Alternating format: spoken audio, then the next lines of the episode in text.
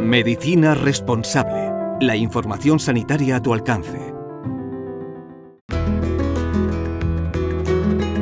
El Fonendo, con Luis del Val.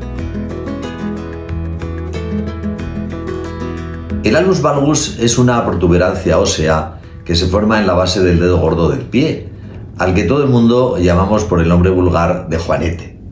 La protuberancia se forma porque el dedo gordo, debido a la presión, se inclina en exceso hacia el dedo vecino. ¿Y por qué lo hace? Pues porque la mayoría de los zapatos están diseñados como si el pie, en lugar de terminar con la base de un trapecio alargado, terminara en el vértice de un triángulo.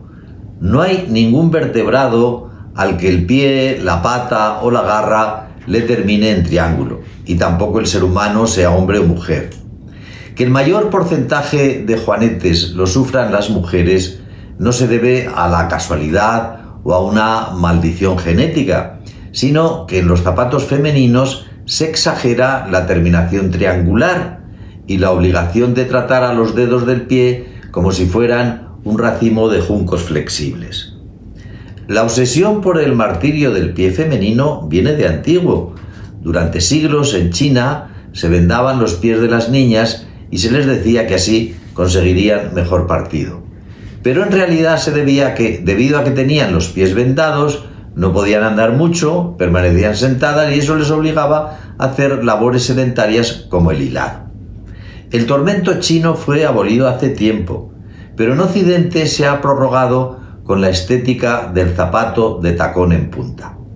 Cuanto más puntiagudo es el zapato y más alto el tacón, más posibilidades hay de que aparezcan los temibles juanetes.